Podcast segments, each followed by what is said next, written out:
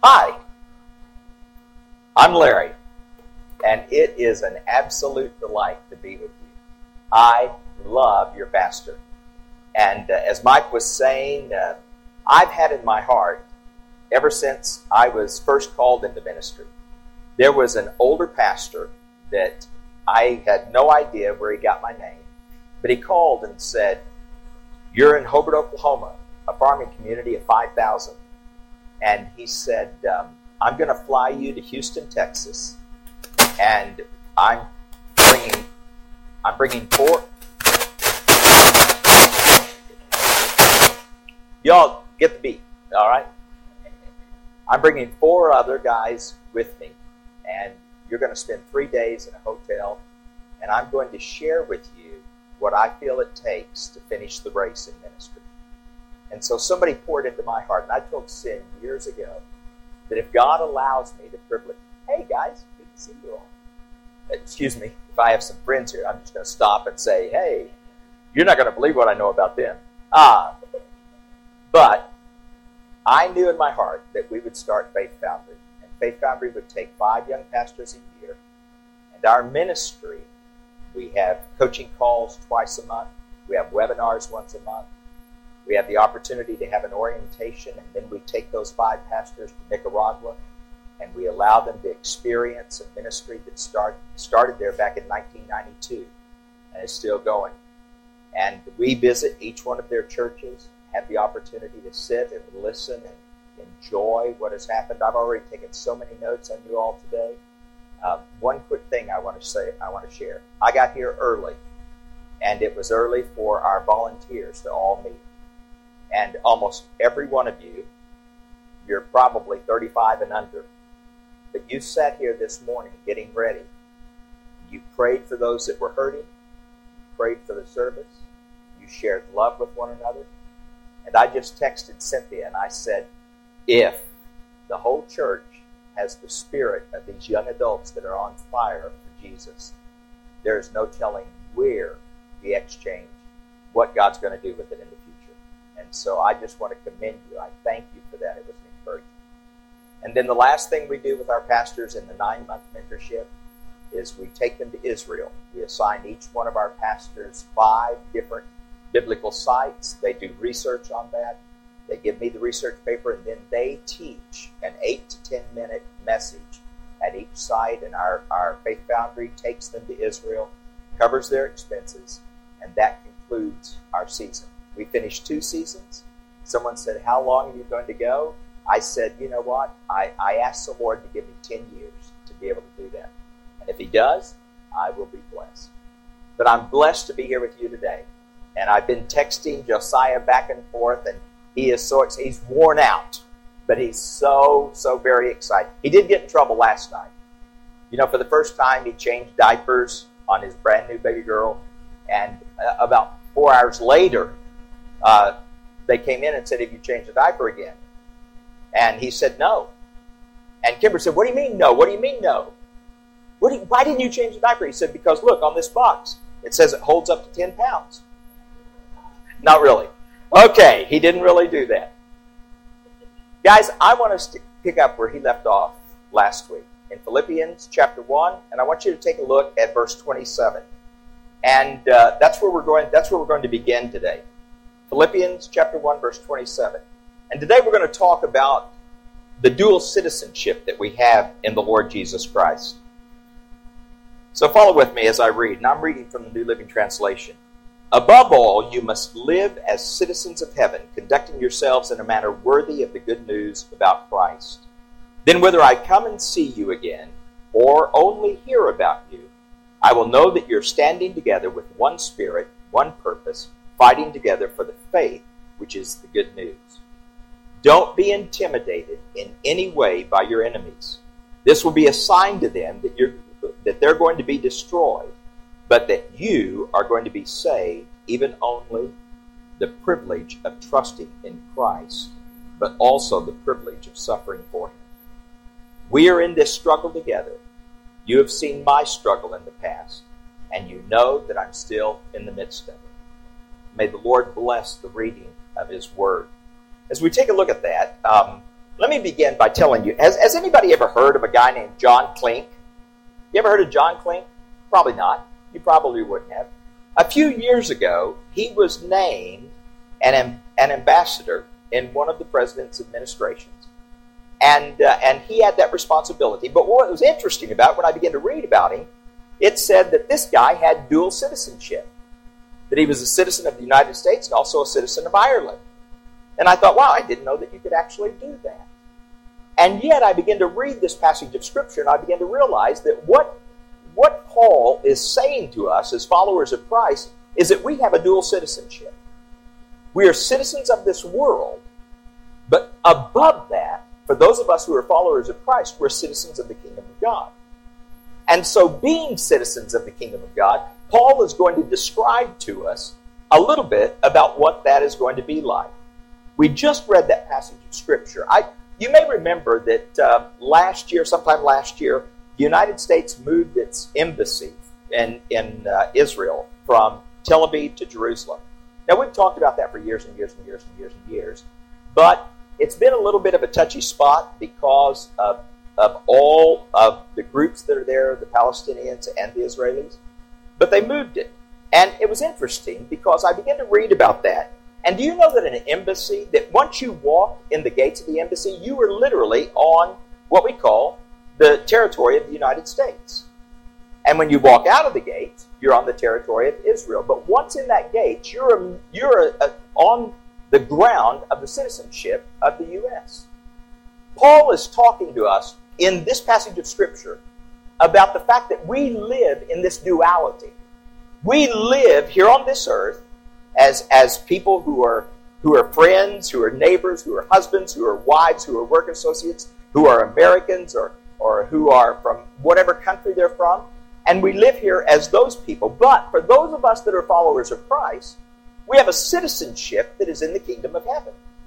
And so Paul says, how do we balance that? How do we get to the place where we can live in this world but not be of this world?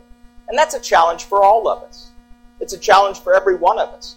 As we take a look at this passage of Scripture, I want you to think of it this way God has given you guys an amazing opportunity in the Exchange Church.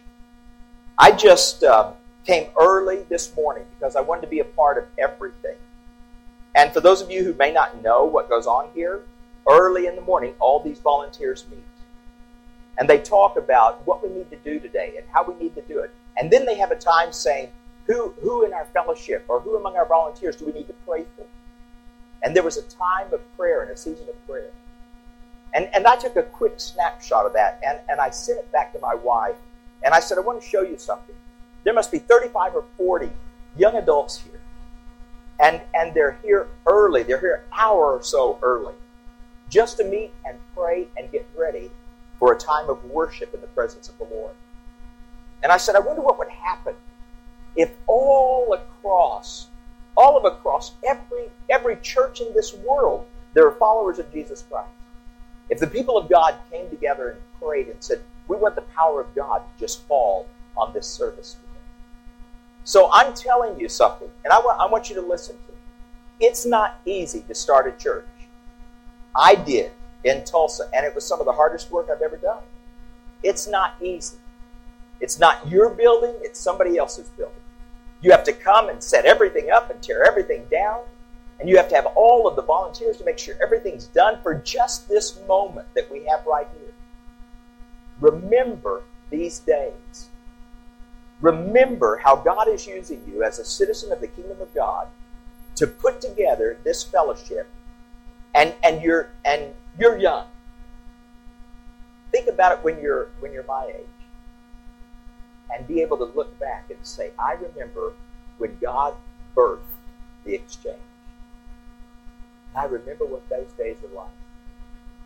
I want you to always have that same spirit, have that same vision that I saw this morning sitting as a guest watching that take place.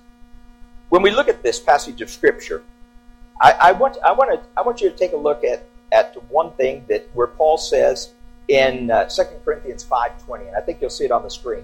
It says, So we speak, we are Christ ambassadors. God is making his appeal through us. We speak for Christ when we plead, come back to God. And so here's this word picture. And the word picture is Paul is saying that God sent him as a, as a foreign minister to announce a peace treaty and say, for those in the world who are without Christ, you have the opportunity to come to Christ. And Christ has made it possible to give you a new life. You are ambassadors for the Lord Jesus Christ. I want you to constantly remember as we go through these three verses, I want you to remember this is what Christ has for you. It's not going to be easy, but it's going to be very, very rewarding. This passage of Scripture describes something that I've seen personally in my life. It describes the fact that you, as a believer, have to know the people you're trying to reach. And, and let me tell you something. There are a lot of people that told me from the time I was a young pastor, oh, don't, don't hang around with that person, or don't hang around with that person, or they're, they're sinners, or don't do that, don't do that. I want to tell you something. My greatest friends are sinners. I, I, I love them. Not that they're actively involved in sin, but we're all sinners. And what would have happened if somebody had said about you, oh, uh, don't go talk to them? You know, their lifestyle is bad. My wife has the opportunity to, Cynthia and I have been married 47 years, and, and she has the opportunity for the last probably 10 or 15 years, she has been connected to the Jerusalem Prayer Center. And as a result of being connected to the Jerusalem Prayer Center, she met one of our mission teams that are there. They work specifically with Palestinians. Three years ago, the head of the Palestinian mission team who are Americans that work with Palestinians to reach them for Christ, came to Cynthia and said, In our organization as Southern Baptists, every one of our people groups, the missionaries, they have a prayer advocate. But the prayer advocate is a full time missionary. I met with our group of workers who work with Palestinians, and, and we want to ask our mission board if they will allow you to be a volunteer and serve as a prayer advocate if you would accept that. Cynthia said, I'll pray about it. And she talked to me about it. I said, I think it's the greatest thing in the world. You absolutely need to do that. Before she could go, in our, in our denomination, somewhere in the northern part of the United States, there is a piece of property that is over 2,000 acres. And it's all fenced in. It's, it's a barrier. And you can't get in there unless somebody lets you in. But once you go in, our denomination has set up towns, small towns, of all the people groups that we serve with. In order to serve, Cynthia had to go and go into that area and live in the Palestinian town for about two weeks, 10 days, and to learn about their customs and to learn about what you can do and what you can't do and what's appropriate not appropriate. And Paul is saying here, you've got to understand you need to know the culture we're dealing with. You know that. But you also need to know how you connect. How you connect, and a way that you connect in a way that's, that not only allows them to see the sweet aroma of the knowledge of Christ that is in your life, but also has the opportunity to draw them, the, them to the Lord. You know, um, it's interesting because when you talk about a foreign ambassador has to live a careful life in a foreign country, observing the conditions, all of that, they also have to realize that they're representatives of the Lord. Sadly, I'm sorry to say that not many would. I want to I want to ask you a question, and let's just dialogue a little bit today. This is a survey that was done last year, and the survey the survey surveyed Christians. All right, and actually, I have the right number. They surveyed 820 evangelical Christians. And here was the question Do you consider yourself an American first or a Christian first? These are evangelical Christians. What do you think they said? I don't have time for all of you. What do you think they said? Here's the results. Of 820 evangelical Christians, asked the question, Are you an American first or a Christian first? 42% said that they were Christians first. 48% said that they were Americans first. And 10% said, I don't know. Now I want to ask you a question. Are you an American first or are you a Christian first? Absolutely. You're a follower of Jesus Christ. And you're an ambassador for Him in this world. And sometimes we mess up, and sometimes we don't do what, what our King has called us to do. But Paul is saying to us right here don't ever forget you're an ambassador. And an ambassador has a responsibility. So, you know what? We say, where does our loyalty lie? It always lies with the Lord. Now, here's what I want. I want you to tell you three things, and then we're going to quit. First thing I want to tell you in this verse, 27 and the first part of 28, we need to look at our kingdom's command. Look at it with me again. Whether I come to see you again or only hear about you, I will know that you're standing together with one spirit and one purpose, fighting together for the faith, which is the good news. Don't be intimidated in any way by your enemies. Now, why does Paul use this language? You were standing together in one spirit, one purpose, fighting together for the faith, which is the good news of Jesus Christ. Because he wanted them to realize that we all have the same address, that we're all in this same position. And, and, let me tell you something that will help describe it a little better. If you have your Bible, look at Philippians 3, just a couple of pages over, and look at verse 17 with me for a moment. Dear brothers and sisters, pattern your lives after mine. Let's stop right there. How many of us could say today that if we're working with a brand new Christian, we can say to them, Here's what I want you to do watch me. oh, you go first. All right? Yeah. I, I want to be in that position where I could tell a brand new believer, if you really want to know what it means to be a follower of Jesus Christ, watch me. I'm not going to be perfect, but I want to try to live in a way that brings honor to his name and draws the attention to Jesus Christ. So Paul says, Follow me. He says, I've told you before, and I say it again with tears in my eyes, that there are many whose conduct shows they are really enemies of the cross of Christ. I love the empathy and the emotion that Paul has. He says, even as I'm writing this, I'm crying because there's some that are saying that they're followers of Christ, but they don't live that life. He said they are headed for destruction. Their God is their appetite. They brag and about shameful things, and they think they're only about his life on their life here on earth. But we are citizens of heaven, where the Lord Jesus Christ lives. We are eagerly waiting for him, the return of our Savior. He will take our weak mortal bodies and change them into glorious bodies like his own, using the same power with which he will bring everything under his control. Let me give you a little background, uh, historical background here. Paul's writing, who's he writing to? Right here. The Philippians. What do we know about Philippi? Philippi was a Roman colony. So if you're a Philippian, you get all of the privileges of Rome. If you do just a history study, not a biblical study, if you do a history study, you'll find out that they said Philippi named themselves the Little Rome. They wanted to be just like Rome. They were proud that because Rome made them a province and called them part of Rome, the citizens of Philippi didn't have to pay any taxes. It was only those who were not citizens. So think about this for a moment. Paul is now writing to the church at Philippi, and he says, I have a problem. You, you're really walking a line here. And you're, you're talking about how much you love Rome, and you're Romans, and you're Romans, and you're promoting the fact that you're Romans, ignoring the fact that you're followers of Christ. We would later learn that the Philippians feared that if they came out and said we're followers of Christ, that they would then lose all of the benefits that they had being under the status as Roman citizens. And so Paul is, is pulling out right here in the book of Philippians, and he says, Come on now. Come on, that's not who you are.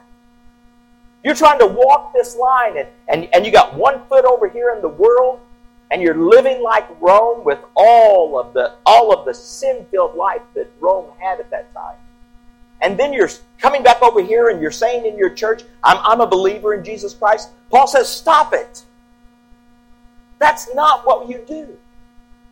And he even says, you may suffer because of this.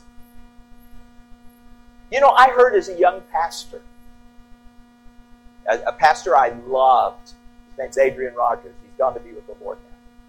But I heard him say one time, there's going to come a time in the United States of America where you are going to be persecuted because you're a follower of Jesus Christ.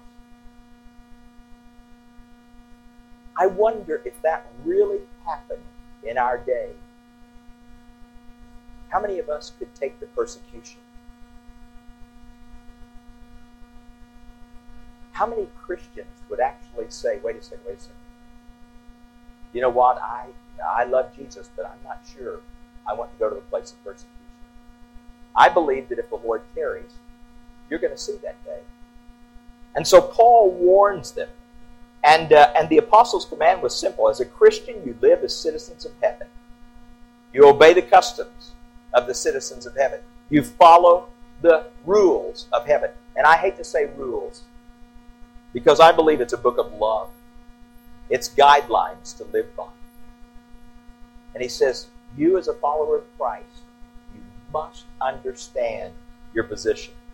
Persecution would now replace security and everything would change. So when someone commits their life to Christ, things do change. And I am so thankful for that. If there is no change from the one who professes their faith in Christ, then take this to the bank. You ought to really question whether there's a new life. Now, I don't mean we're the judge. I don't think we ought to be judging who is a Christian and who's not. But Paul says this if you just watch their life, and if their life is one of consistency, going back into the world, back into sin, again, again, again, again, then there's a problem. There's a problem with their faith, their understanding of their faith, or there's a problem that it is a that it is a, a faith that is not realistic, it's not authentic. I think, I think your generation, and I'm speaking with young millennials that are here today, and I'm so happy and privileged. I have two daughters myself. And I, I think it's one of the greatest times to live, but I also think, now listen to me, I also believe that you are going to face a far more difficult time as a follower of Christ than I did when I was your age. It was a different it was a different world. People just accepted the fact that, oh well, there's all these Christians. But I tell you what, I also believe this. I believe that because you're in a different world right now, and because there's not just this huge blanket saying, all right, all Christians, we're a Christian nation, and kumbaya, everything's going to go great, I think that it's going to make you a stronger follower of Christ. And I think God's going to use your generation in a way like we've never seen before. And so Paul reminds them of this. Then, then let me let me take a, a second look at this now.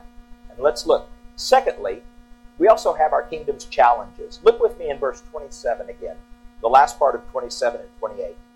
Then whether I come and see you again or only hear about you, I will know that you were standing together with one spirit, one purpose, fighting together for the faith, which is the good news. Do not be intimidated in any way by your enemies. Paul's saying this United you stand.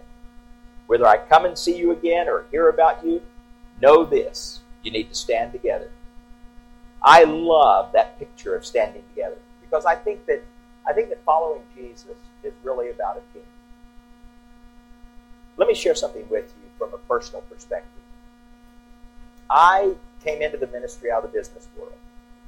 I worked for a company called American Fidelity Assurance Company, and, and God called us into the ministry. And so we left the business world and began ministry. And during that period of time, we began to see what God required of us. I have a precious, godly wife. I mean, a really, really, really great wife. she immediately began to embrace what that meant to be followers of Christ. And I could I could know it intellectually, but there came a point in my life where I had to say, wait a second, I know this intellectually, but I'm not sure I'm all in. And in order for God to do a work in our lives together as a team, I've got to be at the same level of commitment that I see as Cynthia. Paul is saying to the body of Christ, to the Philippians, you've got to be all in. You've got to be at a place where you understand there is going to be some difficulty. There are going to be challenges. But he's calling us to a place of following him. And, uh, and I, I wrote in my notes, following Jesus is a team sport. Do you believe that? Sure you do, because there were about 40 of you here at dark 30 this morning, and, and you were meeting to pray. I thought we were going to have breakfast, you know. You met to pray and encourage one another. And that's, and that's what a team does. And so Paul writes, and he says this following Jesus is just like being a part of a team. You're citizens of his kingdom. Now, here's a great word picture. That means that we help one another. If you had been at that prayer time this morning, you would have heard people saying, hey, here's, here's an individual, let's help them, let's help them, let's help them, let's help them. And all of a sudden, people begin to talk about that. We have a friend of ours in Mobile, Alabama that has his home, and then he's got another home that's a family home there, and it's on this beautiful place called Cornerstone Gardens. And so he tells Cynthia and I, you guys just come and stay here. And, and about three months out of the year, we're there. And Cynthia's there today. And you know what? Mobile is a beautiful city. Worst roads in all of America. I mean, they will jar you loose driving down their road. Just kaboom, kaboom. Potholes. I, you know what? It's bad. It's really bad. Here's, if we were to use that analogy for just a minute, Paul is saying, those of us that are members of the body of Christ, when we have new brothers and sisters come along, go out there and stand where the pothole is. Warn them. Wait, wait, wait, wait, wait, wait. Don't this this you'll lose your whole car if you keep going here. Stop right there. We've got to be that type of believer. He says that's what we are. Stop, warn them, help them, love them, encourage them. That's the way the body of Christ is built. And you look at this and, you, and you, you're reminded of the fact that Paul says, stand fearless. Verse 28 Don't be intimidated in any way by your enemies. This will be a sign to them that they're going to be destroyed, but that you are going to be saved even by God Himself. Don't be afraid of your enemies. Let me ask you something. You don't have to answer it out loud.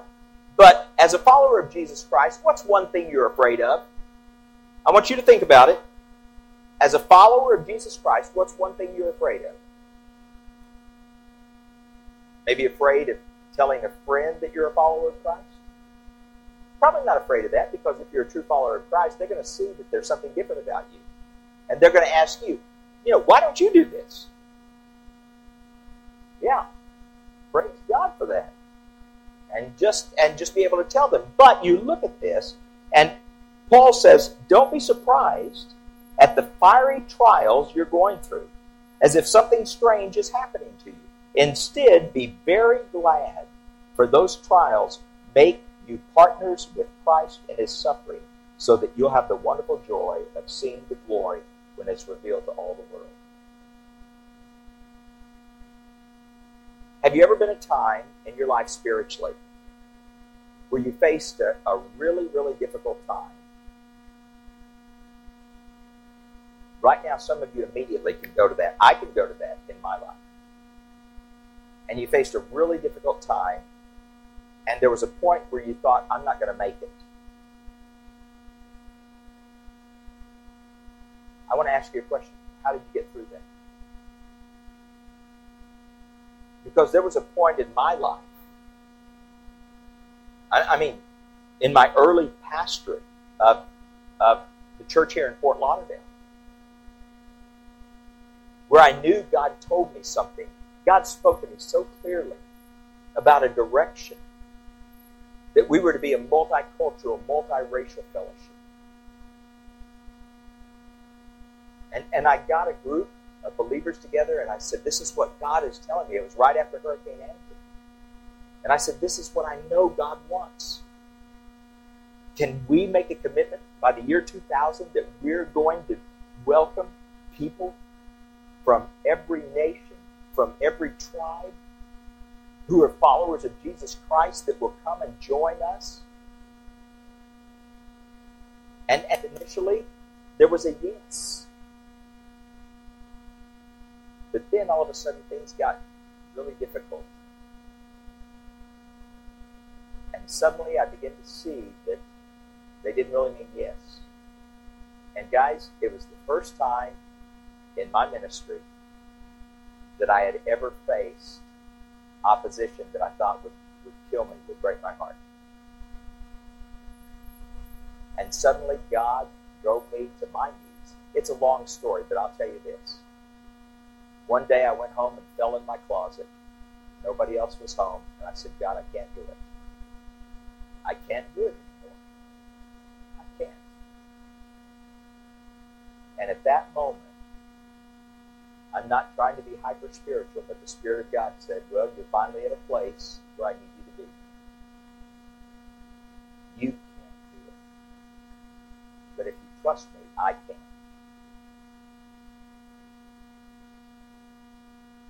That totally changed my spiritual life. Now remember, I'd been a pastor for years and years, but that took the level of pastoring from here and moved it up to here.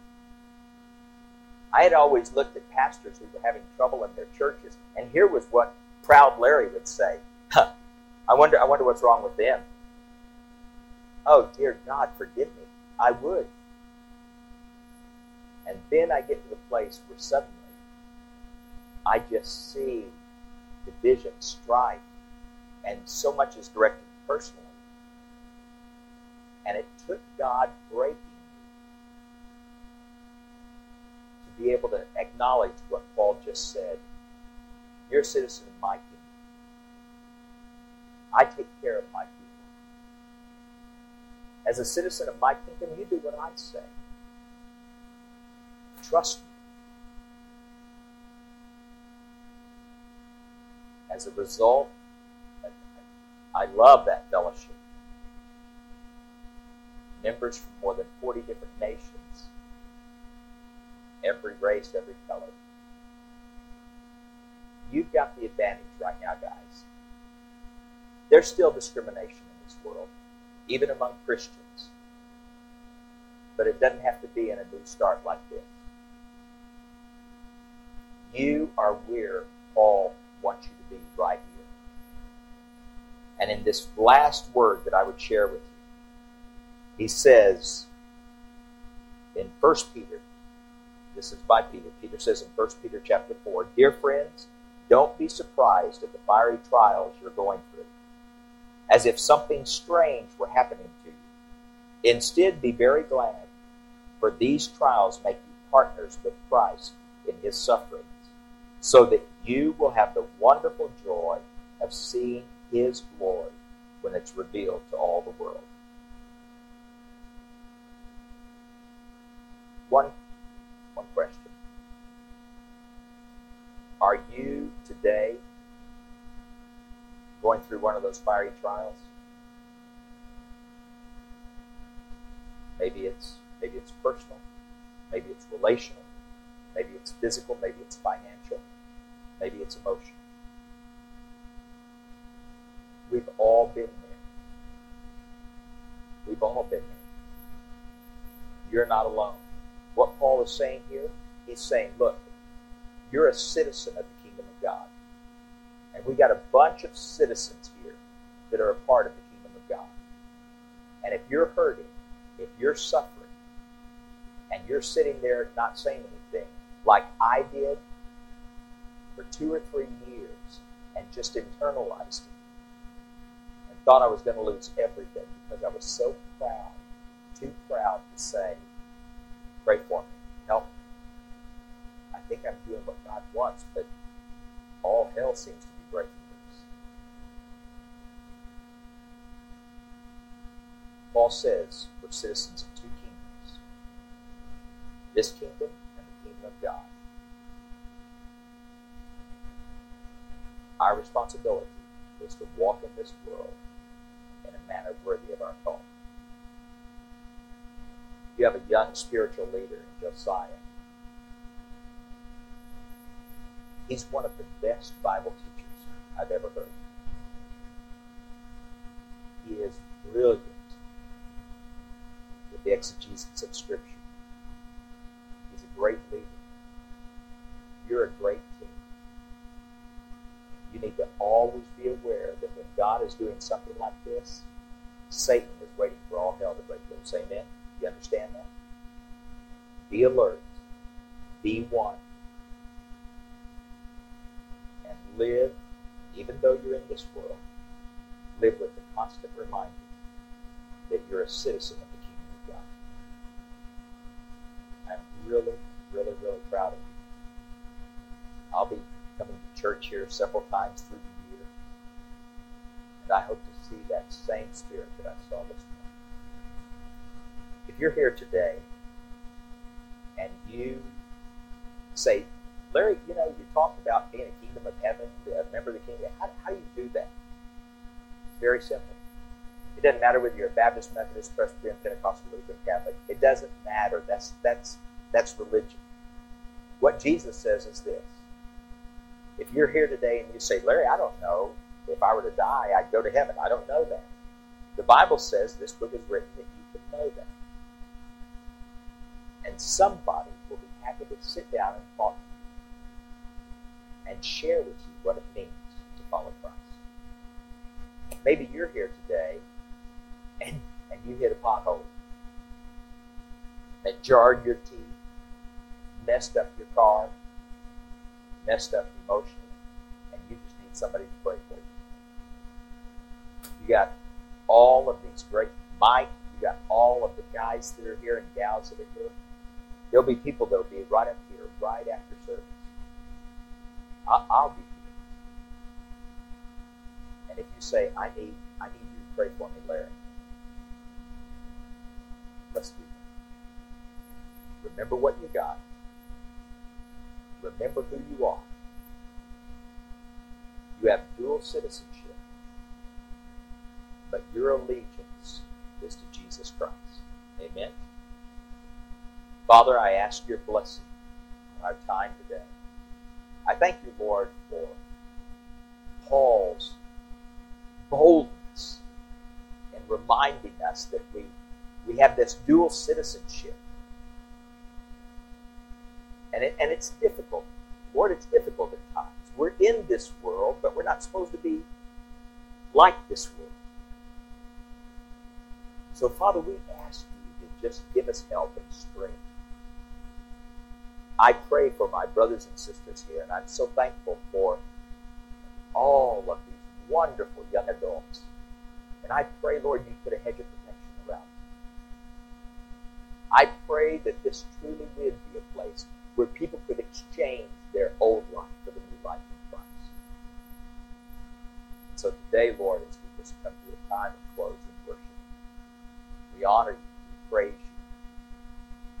we stand with you. We are one in Christ, and we ask your blessing in Christ. Amen.